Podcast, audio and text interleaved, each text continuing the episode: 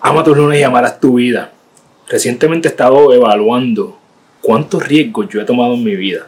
Eh, Sabes que dicen que los momentos más bellos de la vida están al otro lado del miedo. Y yo comencé a evaluar si en realidad yo he tomado riesgos en mi vida que ameriten ver esas cosas bellas que están al otro lado de, de mi vida.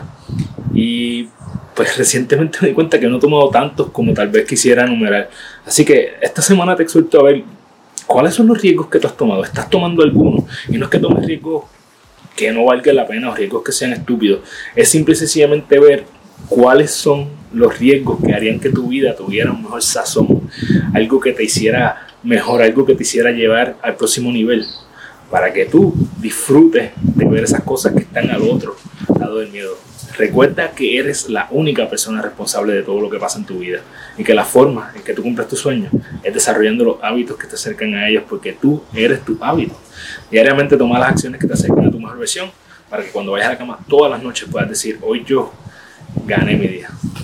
Que pase una semana espectacular.